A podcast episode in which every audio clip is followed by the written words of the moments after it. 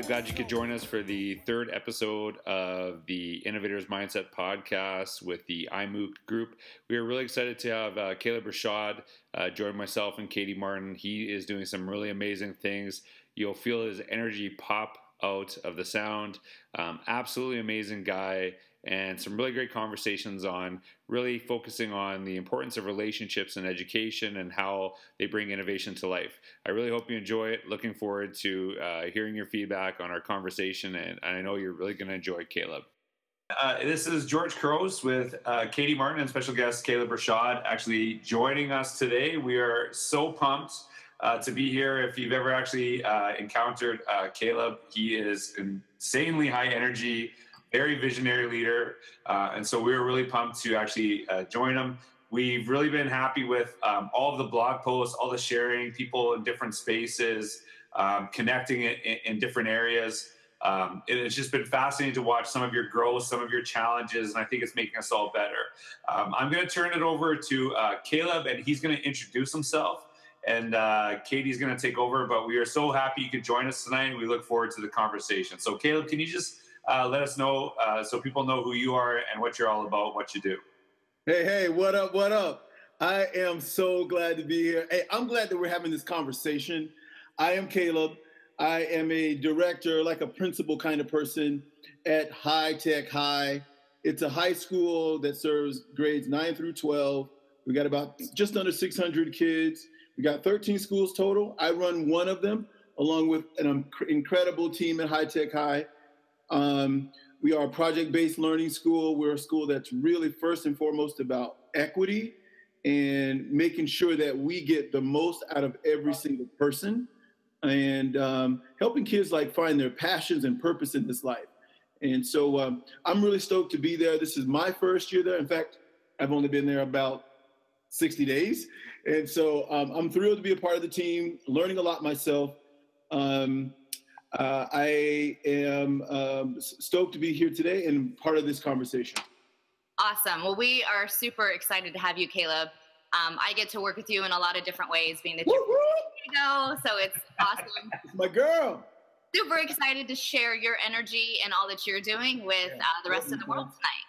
So, one of the things we have um, people all over the world are reading the innovators mindset together they're reflecting they're sharing ideas and this next section is about laying the groundwork and really what leaders and teachers are doing to lay the groundwork to create that culture of learning and innovation and i know you are super passionate about this and i'm going to throw back a tweet that you um, that you shared this morning so i'm going to ask you to share your thoughts how might we grow a nation of change makers innovators creators entrepreneurs edge finders, disruptors, and social architects. What do you think? Holy crap, I talk a lot. Uh, um, wow, yeah, you know what? It is a wonderful idea. And it is just an idea until you can get the right people together um, and have the right relationships with each other with each other and the right sense of like orientation about like who we are in this moment who we've been in the past and who we might need to become in the future that is like to me like when we look at like laying the foundation it is like there. It is about the relationships between um, each person and all of us collectively. That's like looking internally internally about like who you are what you believe what your assumptions are that might be buried and maybe unarticulated or unearthed. And then bringing that out consciously about like who we want to become to be able to meet the needs of our kids. As a um, director at High Tech High, equity is like our thing. And when I kind of when I mention equity, what we're talking about is like um, how to meet the needs of every single um, learner in our ecosystem and bring out the, their strengths, their interests, their talents, for the world to be able to use them in some sort of way. And so when you're talking about something as organic as that, it is not something that can, can be contrived by some mastermind. I do not have all the best ideas, number one. Or the leader person doesn't have all the best damn ideas. So how do you like cultivate the creative genius of the group? I love that. I, How do you do that? So I'm gonna I'm gonna ask can I, Katie. Can I jump in? I want to ask Kaleb something. You when you talked about this, you're new to that school though, right? So Yeah. this is a question that people ask all the time. What do you when you're new and you're the principal or you're the leader of the building? What do you do first? What's the first thing that you because it's a very compelling vision, but you have no idea if those if the people that are in that building. I'm sure you have some you know familiarity with them. How do you get them to like what do you do to move towards that vision when you're you're the new person in the building? Mm-hmm. Yeah, that's a great question. So let me jump right on it. So, day one together, my first time in front of the whole staff, the number one thing, I, at least what I did intentionally, was to let them know who I am and like what I care about and what's important to me. And in that space, it's important to demonstrate that you are human, that you are vulnerable, that you are open, and you have to like not just be open like with your ideas, but it has to come from a place like deep in your heart. And I think this may be one of the great challenges, especially in risk averse organizations like public schools. We tend to be very risk averse. And so showing your inside, showing your hopes and dreams and fears, that can be seen as weakness. And I suggest that it is our first piece is to to like let the world know who we are, what what's important to us, and and and and allow people to see you, to be seen about what's important to you. So that's what I did on the first day. On our first day together, it was about my story, why I'm part of this work, why I came to High Tech High because hell, I had a job before I got here, and why I was in that space, and then gave people a chance to talk about it. So one of the great currents of trust development is dialogue. It is such a simple thing, but a not a very common thing. And when I talk about dialogue, I'm not talking about dinner conversation. I'm not talking about debate, but I'm talking about specifically about thinking together. There is a wonderful body of work that's done by William Isaacs I, out of um, Massachusetts Institute of Technology called the Dialogue Project. In the Dialogue Project, William Isaacs talks about like the practices, the behaviors, and the mindsets that it, that's required for people to engage in dialogue. And if there's one or two things I would point out, it would be number one, the suspension of judgment. Number two, the co creation of ideas.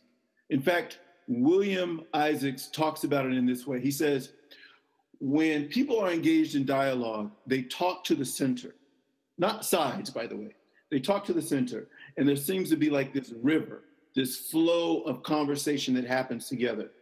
And so, in my first day with our peeps, it was, yes, this is who I am. This is what I think. This is what I believe. I'm going to open it up for you for examination.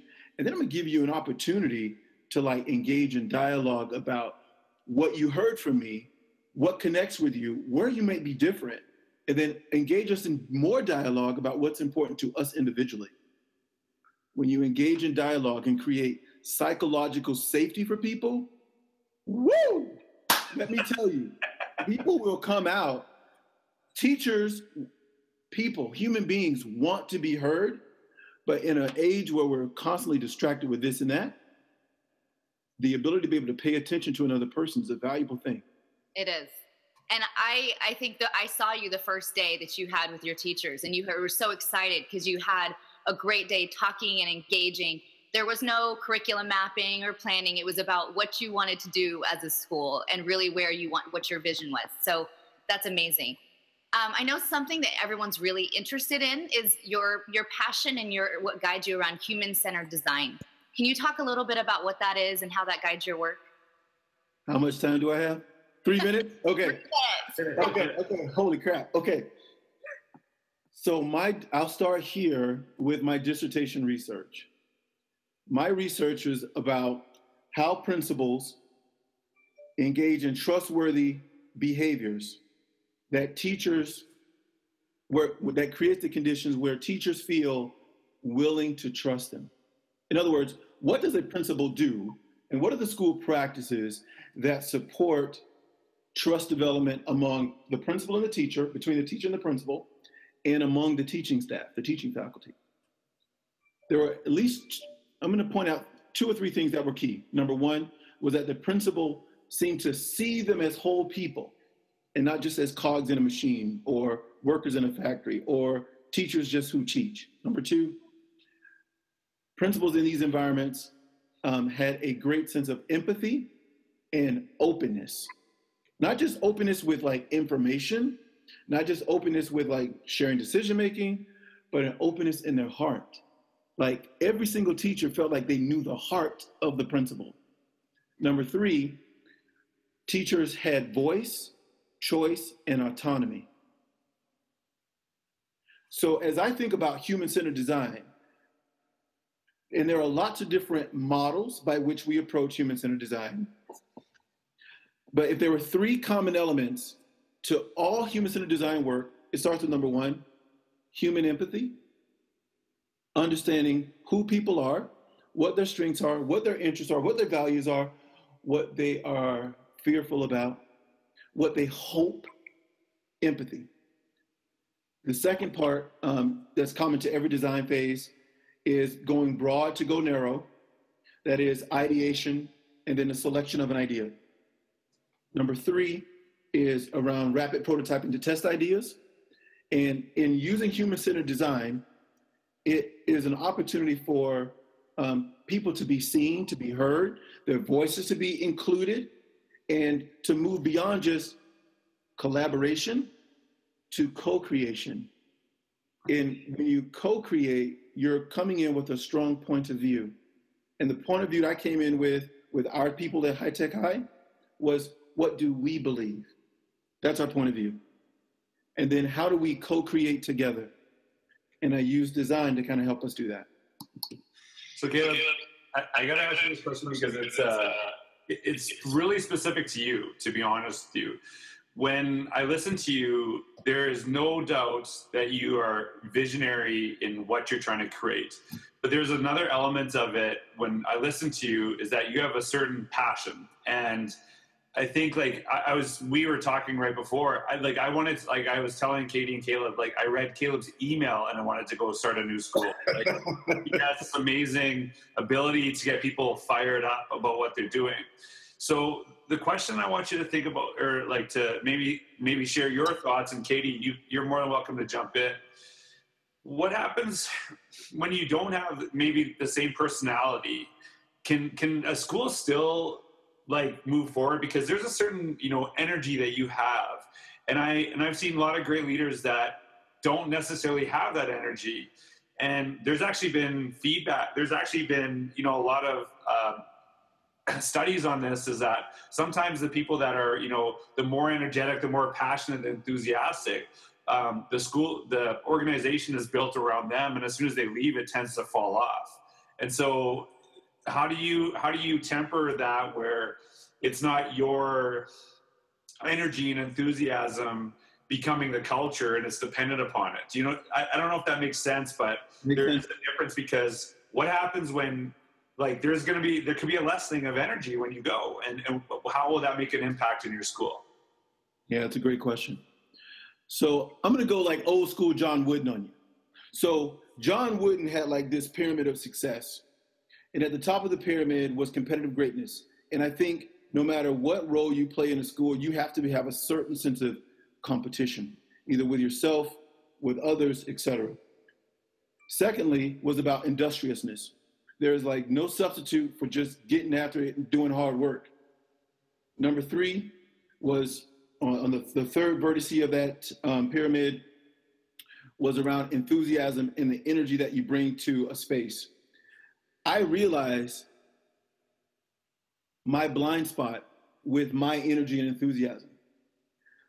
There is great work done in this book. I think it's called Multipliers. And it's about like being aware of your effect in multiplying, um, good or bad, your strengths and weaknesses in an organization, especially as you lead it. So, one of the things I'm very conscious about, and I think that might be helpful for others who may not have, quote, um, uh, uh, similar sort of enthusiasm. I would say look inward towards your passion, number one, and develop the ability to tell a story around it that helps you articulate who you are and why you're in your space, why you do what you do, and why you love it. And when you do that, it doesn't matter whether you're called on five minutes before or you've got a week to plan. You can talk from a place that's real and authentic, and you can't BS it. Number one. Number two, you need a process to help support you. So mm, I started with just looking at yourself first, like who you are, why this work matters to you, and being able to articulate it in a way that is authentic because it matters. You can't like be an empty suit. Sorry, if you're an empty suit, you are probably not going to be able to make much progress. That's what the research says. At least that's my opinion too. Number two is process. And one of the reasons why I um, love design is because in design, it, it, it's about everybody's voice and not just mine. And so one of the things I'm very sensitive to is the role of a being the role of a, of a facilitator. And the strict role of, of a facilitator is tight on process, low on content. And what that does is it says, my job is to control the process or manage the process by which we engage in dialogue and discussion, make decisions about where we want to go and who we want to be. And it's less about what I think personally. So it's a really weird dynamic, right? Because I just said, open up, talk about yourself, and at the same time, um, use some sort of process. And in my case, we use a lot of human centered design as a process to lean on when you're not sure where to go, so that all voices are heard and it's their voices. And what's more powerful than their voices? And so the issue becomes how do we like like cultivate the voices of the group to engage in dialogue, to make decisions about what's important to us, and then chart a way forward. That's their voice.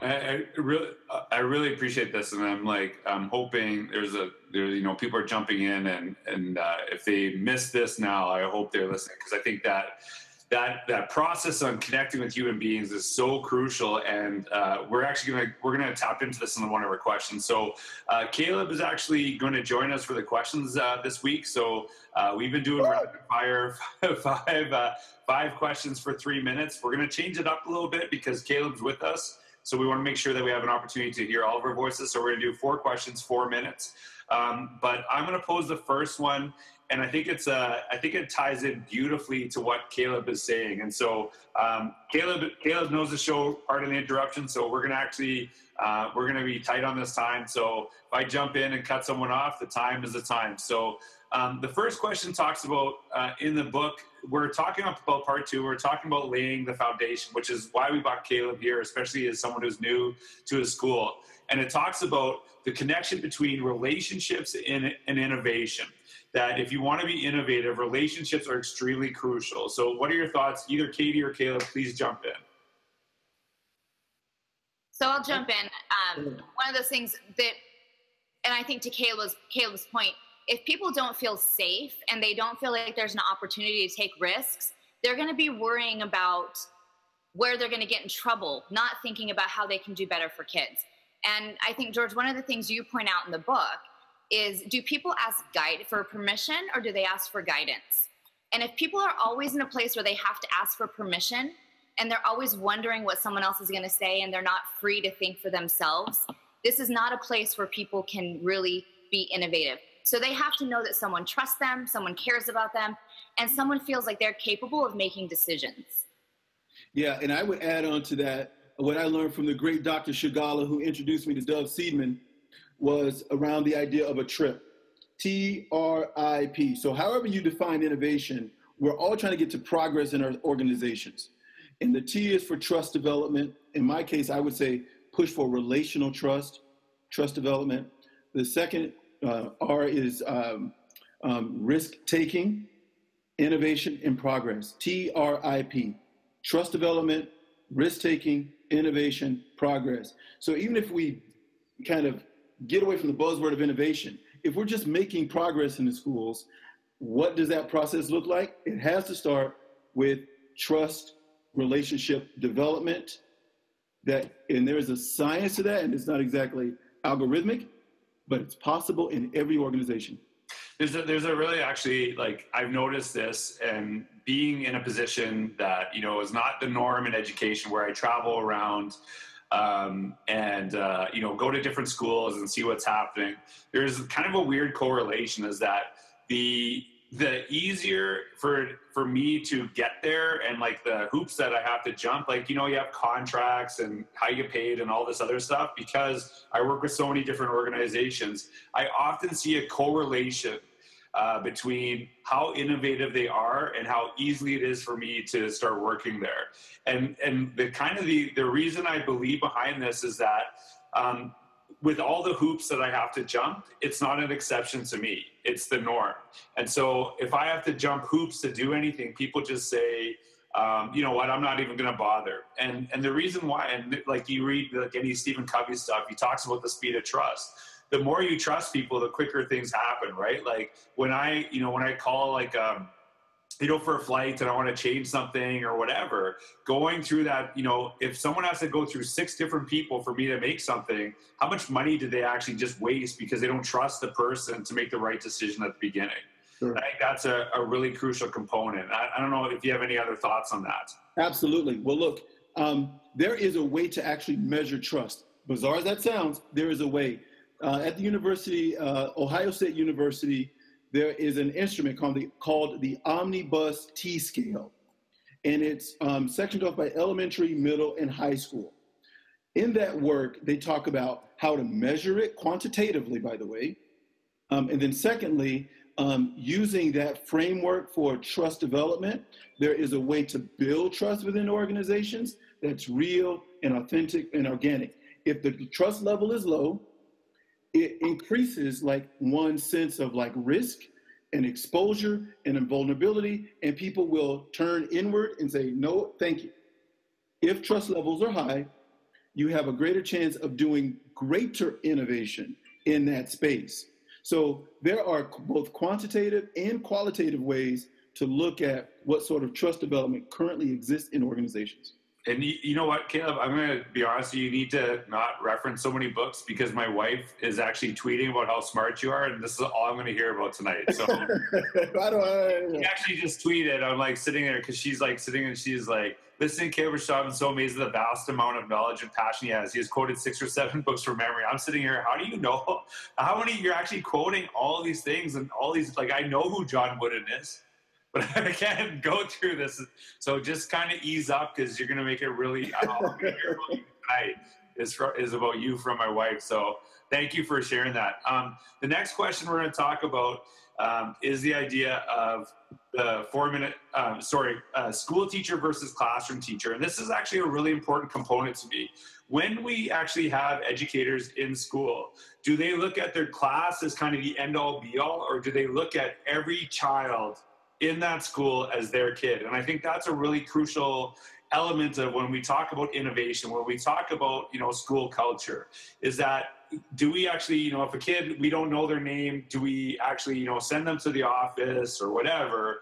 Or do we actually get to know this kid? Do we see like, you know, supervision as not a burden of something we do, but an opportunity to get to know kids that you might not actually interact with on a daily basis?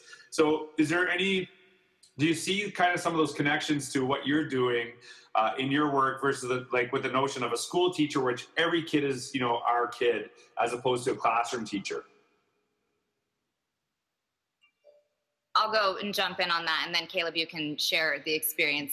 Um, I think when you th- think of teachers in school and education and teaching can be very isolating. You're in your classroom all day with your kids, and if we don't reach out and we don't get to know the rest of the kids, we don't get to know teachers, we can be very isolated in our own practice and become this classroom teacher.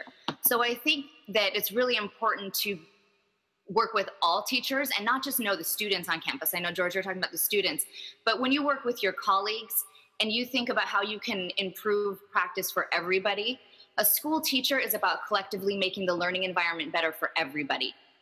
For the teachers on campus, for the students, so that everybody is excited about being there. Everybody is working together to collectively improve outcomes for kids.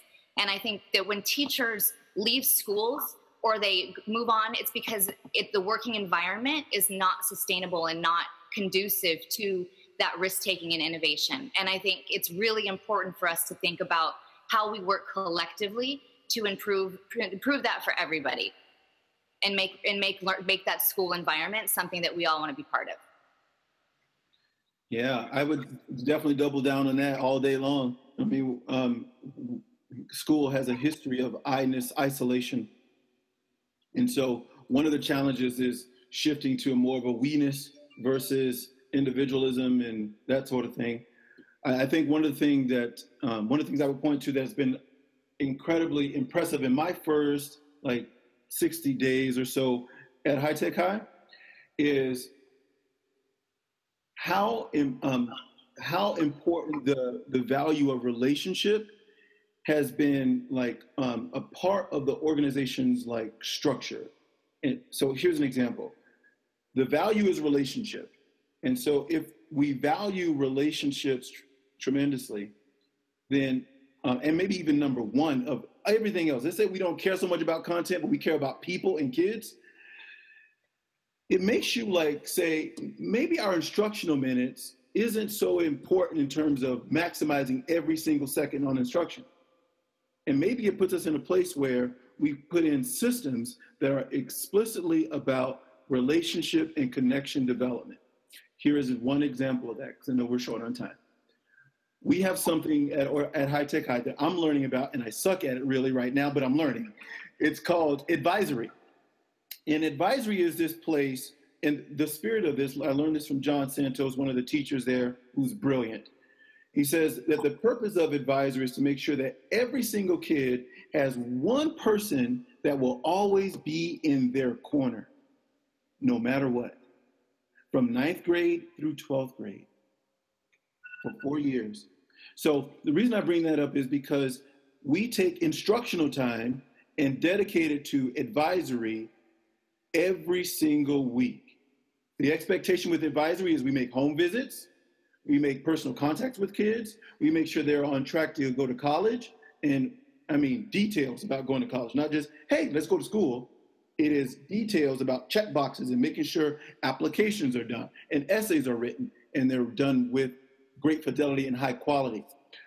The point is, is that um, when the organization, the ecosystem has this value around relationship first, how might we re, um, reimagine the day to ensure that we've got rich structures that allow um, these deep relationships to occur? And I think that's a, a really crucial component is that when you see the relationship, when you talked about the notion that sometimes, you know, you might not, you know, we put all this time in curriculum, but do you see that time that you invest in kids, invest in staff is investment, not expenditure. So sometimes, you know, a staff member would come to me, talk to me about something that had nothing to do with school, maybe something in their personal life. That 10 minutes would go back, I would get a thousand minutes back because I was willing to take the time with them. And I think that's a oh, really oh, yeah. Exactly. If I can quote Mike Strong, one of the great teachers, he's been there 13 years at High Tech High. Great wisdom, great insight. He says, and I heard him tell tell the kids this on the very first day of school. He told the kids, "You can call me," and the teachers give out their cell phone numbers. No. and when they do, when Mike did it, he said, "You can call me at 8 p.m. or 2 a.m. It doesn't matter. You get a hold of me anytime you need it. I might not always pick up the phone, I will always, get a, will always get a hold of you as soon as I can. Mike Strong, I'm telling you, and Mike Strong is an example of many of the of the practices and the ecosystem when it says relationship is important, not just like um, bumper sticker, but like with qualitative, rich practices that are about community and deep relationships. It's powerful stuff, brother. And so, the, so the next the next uh, kind of statement or question or discuss is this notion of to innovate, disrupt your routine. And this is a, a, really powerful component. There was a really great story about you know a CEO of a company, you know, having all of them, uh, all the they were they were uh, working at a um, for an airline, and all these CEOs who always fly business class were talking about ways they could actually, um, you know, make economy seating better for the participants. But none of them actually, you know, ever flew economy seating. And what I was fascinating about it um, was he actually took the beds out of their hotel rooms and then put and replace the beds with economy seating. And the next day, the next day, tons of ideas.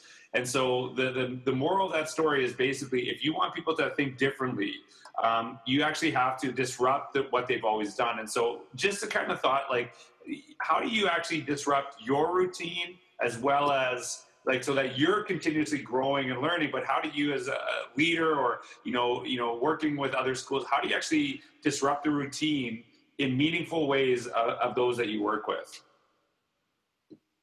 if you want i can go ahead and jump in on that one um, I, I, love this this topic of disruption, both individually, et cetera. So here's where I would go with that. Probably one of the most important chapters in the innovator's mindset is, I mean, there are no disrespect, George. You're um, all good. chapter two around the mindset. And the mindset is really about like perspectives and frames of reference mentally. It's like your mental models, right? It's like how you see the world and your ability to be able to see things new for the first time. Whether it's yourself, whether it's the way you think about things, whether it's the stories you tell yourself, whether it's the stories we tell ourselves, whether it's the story we see about the work we do. So I, I think when we look at this like issue around like um, how, I think you have to start with like um, the frame of reference by which we see ourselves because we we tend to just kind of go with the flow, go with the pattern. Culture is like one of those things that's all around us. It's like a fish in the ocean. The fish doesn't know that it's completely surrounded by the ocean. It's all around us. And culture is the same way. It's like if if you don't pay attention to it, it can like swallow you up and spit you out. Um, and at the same time, it's like um, uh, what are those things that we think to ourselves, we say to ourselves that that are patterned ways of behavior, of thinking and acting. Once we become aware, once we become aware, then we can start looking at what may be alternatives. So one of the things that's been fabulous for me personally, as not as a director or any of those other things, is just applying design to my life. Like like what are the things that I say and do and, and think and feel? And what does that say about like what's really important to me? And then how do I like design what might be some things I can do that might help me to like um, live more coherently between what I say and what I do, what I think and what I feel. And how do I bring those universes together more intentionally um, versus randomly or by chance? And so um, there's lots of great work out there about designing your life, um, design the life you love. I mean, um, Bernie Roth's new book from Stanford D School talked about the exact same thing about um, um, the achievement habit. It is very simple. So before you can start disrupting the world, before you start disrupting school and disrupting groups and schools and communities, it's about the mirror in your life, not the window, right? Look in the look in the mirror and say, "Hey, what what's your uh, how are you disrupting yourself? I love that, and we start with that a lot. What is it that who are you, and what are you mentioned it before? What are your biases? What are your what's your orientation? What's your towards life and towards you know that's really important to think about.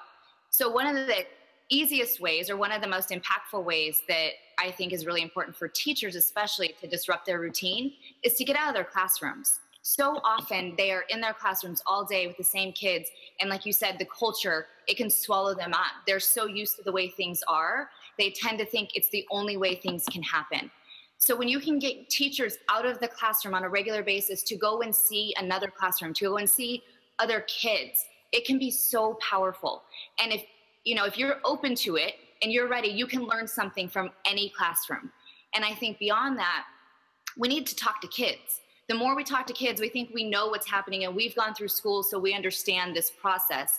But we need to talk to kids about what they're learning and what they're thinking and what they're interested in. And disrupting your routine in that way is a really powerful way of just understanding the experience for the kids that we're providing. Um, so those are two really important ways that teachers and administrators get in classrooms as much as you can and find out what's going on. Can I drop another piece in there too? Yeah, please. Okay, so uh, it just it, based on Katie's, I mean, just great insight right there. It made me think about this idea of called cross pollination. In um, David Kelley's book, The 10 Faces of Innovation, he lists out 10 of these persona profiles that they look for when they try to drive innovation. One of them is called the cross pollinator. And the cross pollinator role is to um, um, break down silos intentionally. These are people who love to get out and not just see what's in what's happening in other classrooms, but what's happening in other industries, what's happening in, in other organizations overall. So here's an here's an example of that when, if I, if I can, just really quickly. Um, so um, in the last school that I was in, um, there was a need for us to understand like what's happening in the world of work. Many of the teachers had done professional development internally with the district.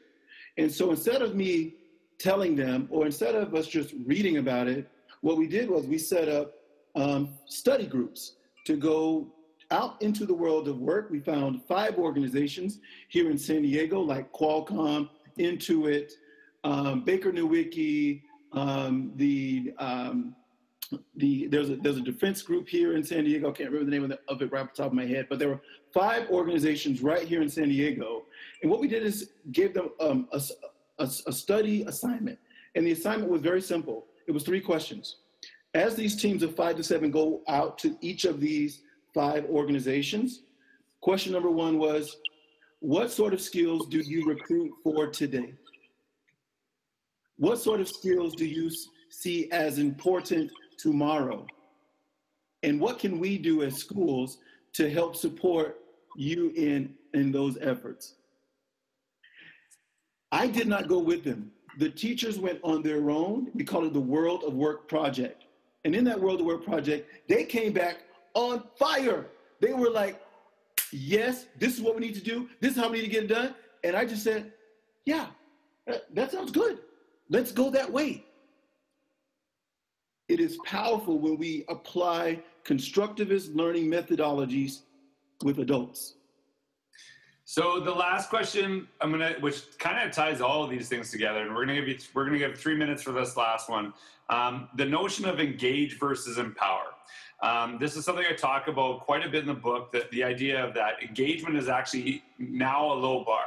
That if you none, and I always say this to groups I work with, no one in this room, including myself, is as interesting as YouTube. So if our if our goal is to engage, we can actually just throw kids on YouTube all day and they would be totally engaged. But how do you actually, with an influx of information, um, how do you actually look at empowering kids? And, and is there, do you see any disconnect or you, is there anything you disagree with that notion of, you know, and it's, a lot of people say, well, don't kids need to be engaged? Well, absolutely. But the thing that I always say is that if you, if you're engaged, it doesn't mean you're empowered, but if you're empowered, you're already engaged. And I think, and so do you have any thoughts or ideas, or how do you actually focus on empowerment? How do you actually go to that next level? I'm going to jump in really quickly because this is something I feel really strongly about too. And you talk about engagement in terms of excitement, but I've seen too many schools where engagement is qualified by how many kids are raising their hands, how many whiteboards go in the air. And people talk about engagement in terms of like, our eyes on you? Um, there's reforms and programs and people that are coached to do this. And I think it's kids, it's a disservice to adults to really talk about engagement that way and to allow that to continue to happen. And we think I walk into a classroom and my kids have screens in front of their faces, so therefore they are engaged. And it's not accurate, it's not right, it's not helping our kids learn in powerful ways. So we need to move beyond absolutely this term of engagement and we need to be think about what that even means. Because i do think yes you want kids to be engaged and excited but we have a lower bar for engagement even than that. So to get to empowerment we really need to think about what is it that these kids want to solve? What is it that these kids want to do? What is something in their world that matters? That's how you empower kids and that's how you empower teachers is to allow them if you talk about all the things we talked about today to get into their problems, their ideas, their issues, and connect to other people, then they're empowered and they have opportunities to make decisions and do better for their kids in their rooms. So mm-hmm. I think it is absolutely essential that we focus on this in schools. Yeah, yeah. I would I would just add to just the, the stream of thinking around like engagement and empowerment being like on this continuum and maybe not necessarily an either or or different dimension, but there but if there was this research done in this book called, um, and I'm going to give you two last quotes and that's it. I'm done. I promise. um, um, one of them is called "The Coming Jobs War," and in the book they talk about like the lack of adult engagement. And in fact, I think the number was, I'm probably wrong on this, but it's close. It's like 70% of people, adults in America, are disengaged or actively disengaged. And. I, and as I think about what Katie just said, this is not just about intellectual engagement. We can routinely go through uh, cognitive tasks of doing our jobs. But what's that heart mind connection? How do we get people emotionally engaged in their work? How do, it, it's unbelievable to me that we're even in the 70th percentile of something like it's ridiculous, right? And so, so as I think about it, like, um, what are some of those practices that promote both intellectual and affective engagement in our work? One last reference is, and, and of course, I believe human-centered design is a way to get to do that. It's not the only way, but it is a way. The second reference is um, Laszlo Bock's new book called um, um, Work Rules. He's the senior vice president at Google, and he's got this great chapter. And the chapter is about um, if you really trust your people, really, really trust them. Don't say that you trust them, and then you got all these kind of weird measures of checking and all that sort of stuff. If you trust them, really trust your people. And he says, he calls it, he says, um, um, trust people a little bit more than you're comfortable with doing. So as we look at the people in our organization, and for me, eh, the teachers in my school, right? How do I apply that metric? How do I apply that standard in my day-to-day and um, day-to-day interaction with people and in the structures that we create to say, I am not here to micromanage you. You are freaking amazing. You want to be here. You want to do badass work. So, how can I help support you? My job is to create the stage where there are lots of principals love to be on the stage, and, and I can do that. I can get on the stage. But really, I feel like it's our job to create the conditions. We create the frame for the artist to be able to do their work. And if you trust the process, and more importantly, trust your people, they will paint amazing works of art that are both intellectually and affectively important to them and to the world. So that's the end of the uh, of our little discussion, but we're gonna take two questions that were shared this week.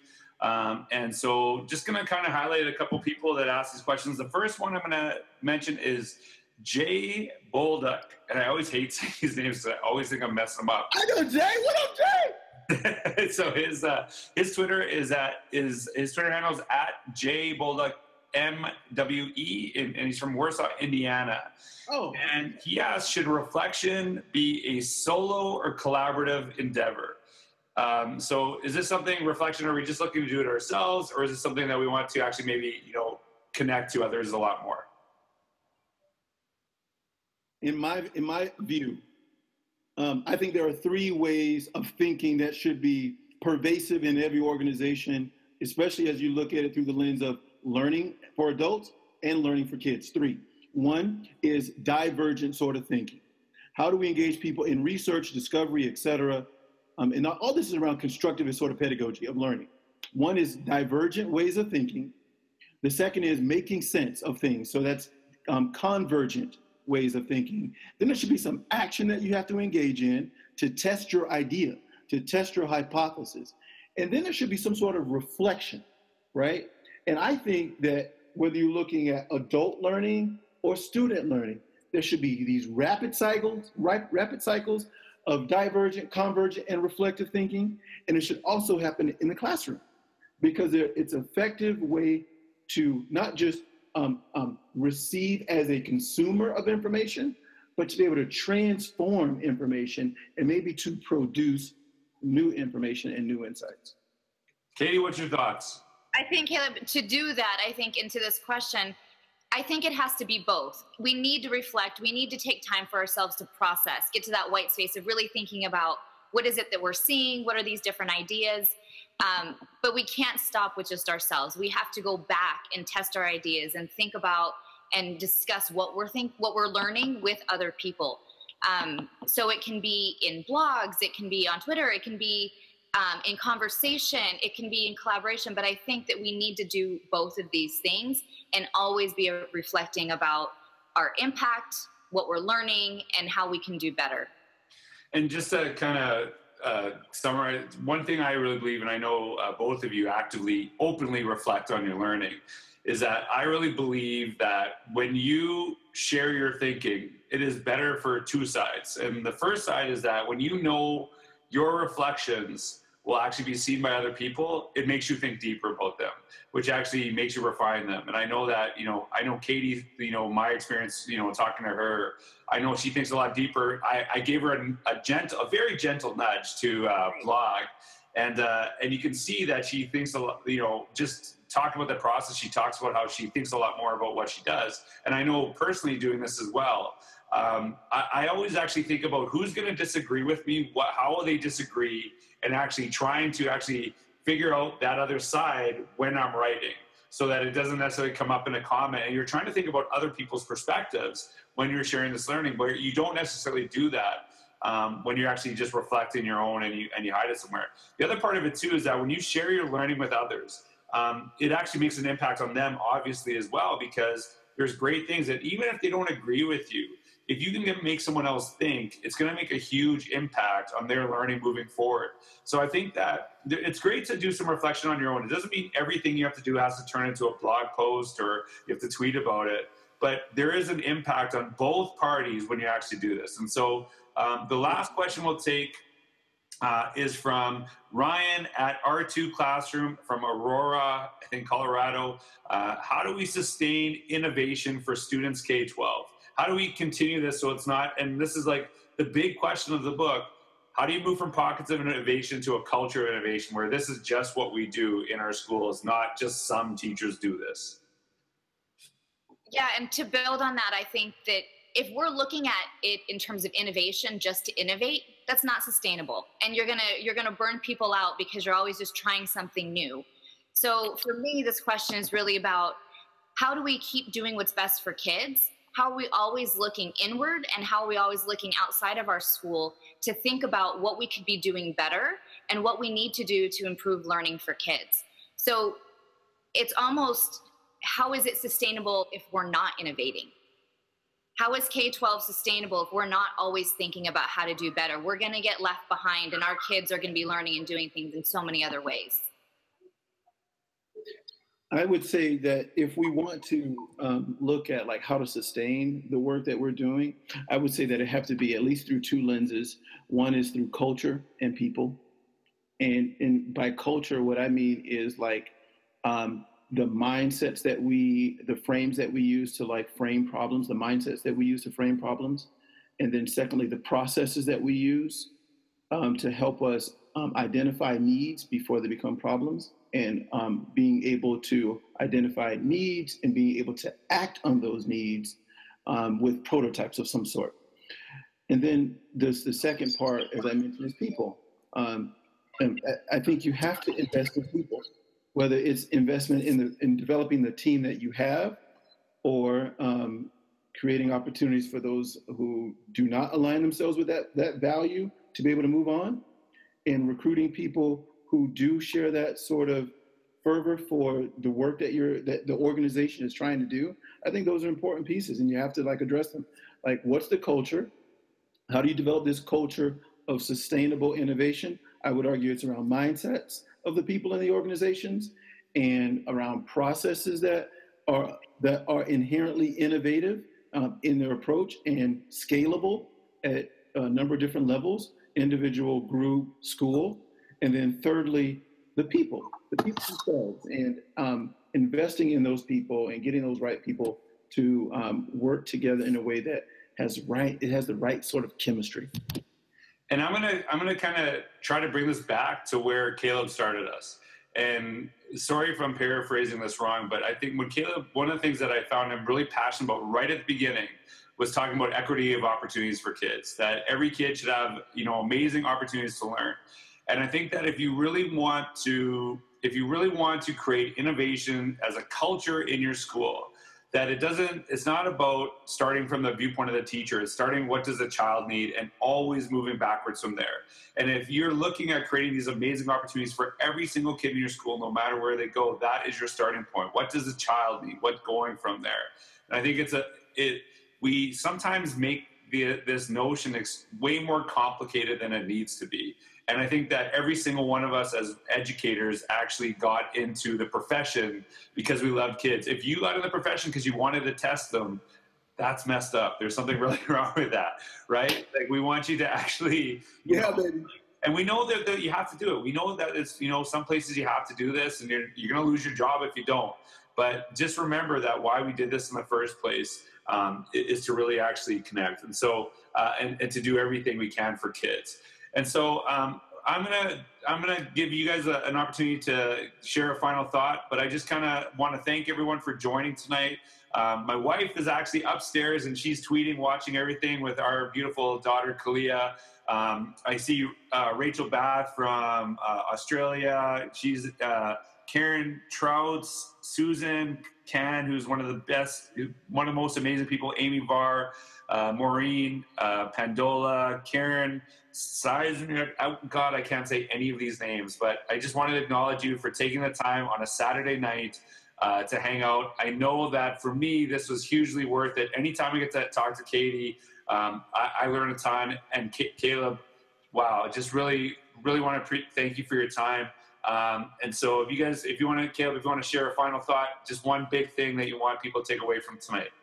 Yeah, I, I think if there was any one big thing, would be to love the hell out of people um, meet them where they are, and allow progress to happen naturally, and don't try to force it. I mean, just literally love the hell out of people and disrupt as you can. Every organization is capable of progress, um, and it takes patience. You have, you may have schools that may have a, a greater level of trust in those organizations, and they may be more apt, more positioned to be able to take greater leads. And so, um, and I think that's where that whole uh, innovators mindset comes from. I mean, it, it, becomes valuable is the ability to be able to go into a unique situation and be observant and understand what is the capability of the people here and what are the opportunities and being able to provide value no matter where you go. Awesome. And Kaleb, I could not be happier to have you here tonight and to share your genius, your love for people, and um, just the way you approach things. It's been really fun to have to just engage in this conversation like we get to do a lot. Um, but to everybody else, I just want to say thank you again for your blog posts, your reflections, your connections. Um, I love reading them. I've really enjoyed putting the pieces together of your thoughts and how you've um, added to this conversation. And I think George and I have really appreciated how you guys are commenting on one another's and you're making these connections that go far beyond Twitter and Facebook and these yeah. we've provided. Um, I'm seeing people support each other, reach out, make connections, and really think about how to um, disrupt their own routine and do things differently in their classes and schools and learning environments. So keep connecting, keep sharing, and we look forward to all of your thoughts this week. I know they're just going to be amazing. And just to wrap up, I really want to thank everyone. I want to thank you guys for being here again. And one thing that I've been not learned but been reminded of in spades through this process is that innovation doesn't happen without inspiration. And i see how you're inspiring one another. So keep inspiring uh, keep innovating keep being amazing. Thank you for joining us. I look forward to uh, continuously reading and, and seeing what you share so we can learn from you as well. Have a wonderful evening